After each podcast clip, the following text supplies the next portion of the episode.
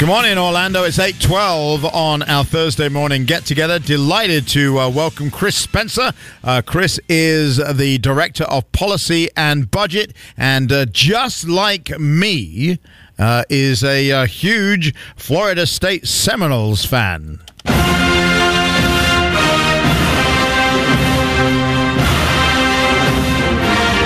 Oh, I guess the, guess the blood coursing through your veins, doesn't it, Chris? Yeah, good morning, Simon. First of all, go Noles, but yes, the blood is definitely coursing through my veins. There you go. Uh, listen, I I do a, uh, a quick hit on uh, the local Fox TV affiliate Fox 35 every morning, and uh, I have been proudly wearing assorted uh, Florida State Seminoles shirts uh, all week for for this little TV hit. They're commenting on it every single day. Um, so you know you can't doubt my credentials. My daughter has four degrees, literally from Florida State. very smart young woman, by the way, way smarter than me, and so. So huge fans, huge fans of Florida State. But you've got to explain this to me. How is it the taxpayers of Florida should put up a million bucks in case FSU want to ha- uh, have some legal interaction with the college committee who obviously hate Florida? Sure. So, I mean, first of all, this is about fighting for what's right. You know, and, and Florida State University is one of our state institutions. Um, the, the state of Florida already invests significant amounts of money into all of our public universities, and the performance of the football team does drive money for these universities. Florida State's about to embark on a significant improvement project for their for, for their campus, for their stadium. University of Florida has a lot of money that comes from the state. There is a significant amount of money that goes into these universities that come from their athletic programs.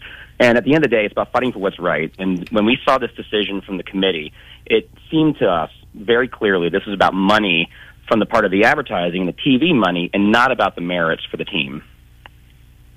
Uh, it's clearly not about the merits for the team. I mean, you and I could talk uh, about that uh, on its own for probably a few hours. We don't have that kind of time, unfortunately.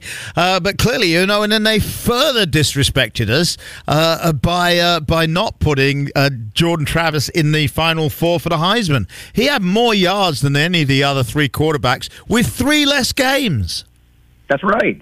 And, and if the entire decision is going to be made about one player, then why is he not getting the Heisman? Exactly. He should have won the Heisman. I'm sorry they disrespected you, Jordan, uh, but they, they did, just as they disrespected the team. Um, this thing that they came up with is disgraceful. Do you have any inside knowledge as to if there will be a lawsuit of some description? Well, you know, at the end of the day, that's not that's not a decision for you know for the you know for the governor, governor's office um, to, to to to drive, right? The way that this was put into the budget, the governor wanted to make sure that these resources were available in order to support whatever decision Florida State University wants to make. Um, he wants to make sure that he is standing with our institution, whether it was Florida State, whether it was University of Florida. I know you and I are both Noles, but for the governor, it's all about supporting our state institution. So if this same thing happens happened to the Gators, you know, he'd still be standing here doing the exact same thing. Again, it's about fighting for what's right. And at the, and, you know, at the end of the day, if Florida State University decides they want to go and pursue this and fight this, then we want to make sure that we are standing there with them. All right. Uh, of course, it did happen to UCF in uh, 2017. Why does college football hate uh, hate Florida? That's a great question, and uh, you know, unfortunately, uh, Governor DeSantis wasn't the governor back in 2017. Maybe if he was, the outcome of that would have been a little bit different. there you go. You never, you never know. Um, so uh, uh let's uh, just t- talk more generally uh, now that we've dealt with that. Uh, the the governor unveiled a big part of the the budget. Um, we're pretty healthy financially right now. That's correct. Yeah. So the the budget that the governor rolled out on Tuesday $114.4 billion, which is about actually $4.6 billion less than the current year uh, budget that was passed earlier in the year. Um, and that still leaves $16.3 billion in reserves. And so that total surplus, I mean, it's, it's, it's historically large um, compared to surpluses even in the first year that the governor came into office. So, you know, there's whatever criticism about setting aside a million dollars to try to go and, and, and support Florida State in this endeavor. There is there is a significant amount of reserves out there for any hurricanes, any kind of emergencies that may happen here in the state of Florida. Well, uh, I've also uh, got to ask about the other side of your job, your director of policy and budget.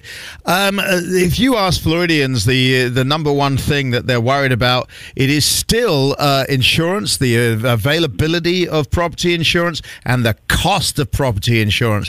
Uh, I know attempts keep getting made to fix it. Do we have any kind of fix on the horizon? Sure. So, you know, one big thing that happened earlier uh, this year during the legislative session was a massive tort reform bill that was passed. And, you know, there are different things that factor into the cost of insurance. You know, the, the rising home values that people have seen over the last few years factor into that. The inflation being driven from Washington, right? The, the reckless fiscal irresponsibility coming out of reckless spending and the inflationary uh, overages that have, that have, that have been happening. That drives a lot of costs also in insurance. Um, but at the end of the day, also lawsuits drive a significant portion of your premium in insurance. And so passing a significant tort reform bill earlier this year, in the long term, that's going to be the solution that's going to stabilize this market. But recognizing that the long term doesn't help everybody right now, uh, in this budget, the governor also uh, included about 400, a little over 400 million dollars worth of uh, tax cuts that will go into effect for uh, policyholders for a year that reduces all of the different state taxes that are charged on your premium. And, you know it's not going to it's not going to reverse some of the increases that people have seen over the last two years, but any little bit will help with these insurance costs to get us to that point where these long term reforms are going to stabilize the market and, and bring some affordability back to some of these premiums. Chris Spencer is uh, uh, the Director of Policy and Budget in the state of Florida. Uh, Chris, uh, go Noles, and thank you very much for your time this morning. We really do appreciate it. Thank you, and go Noles.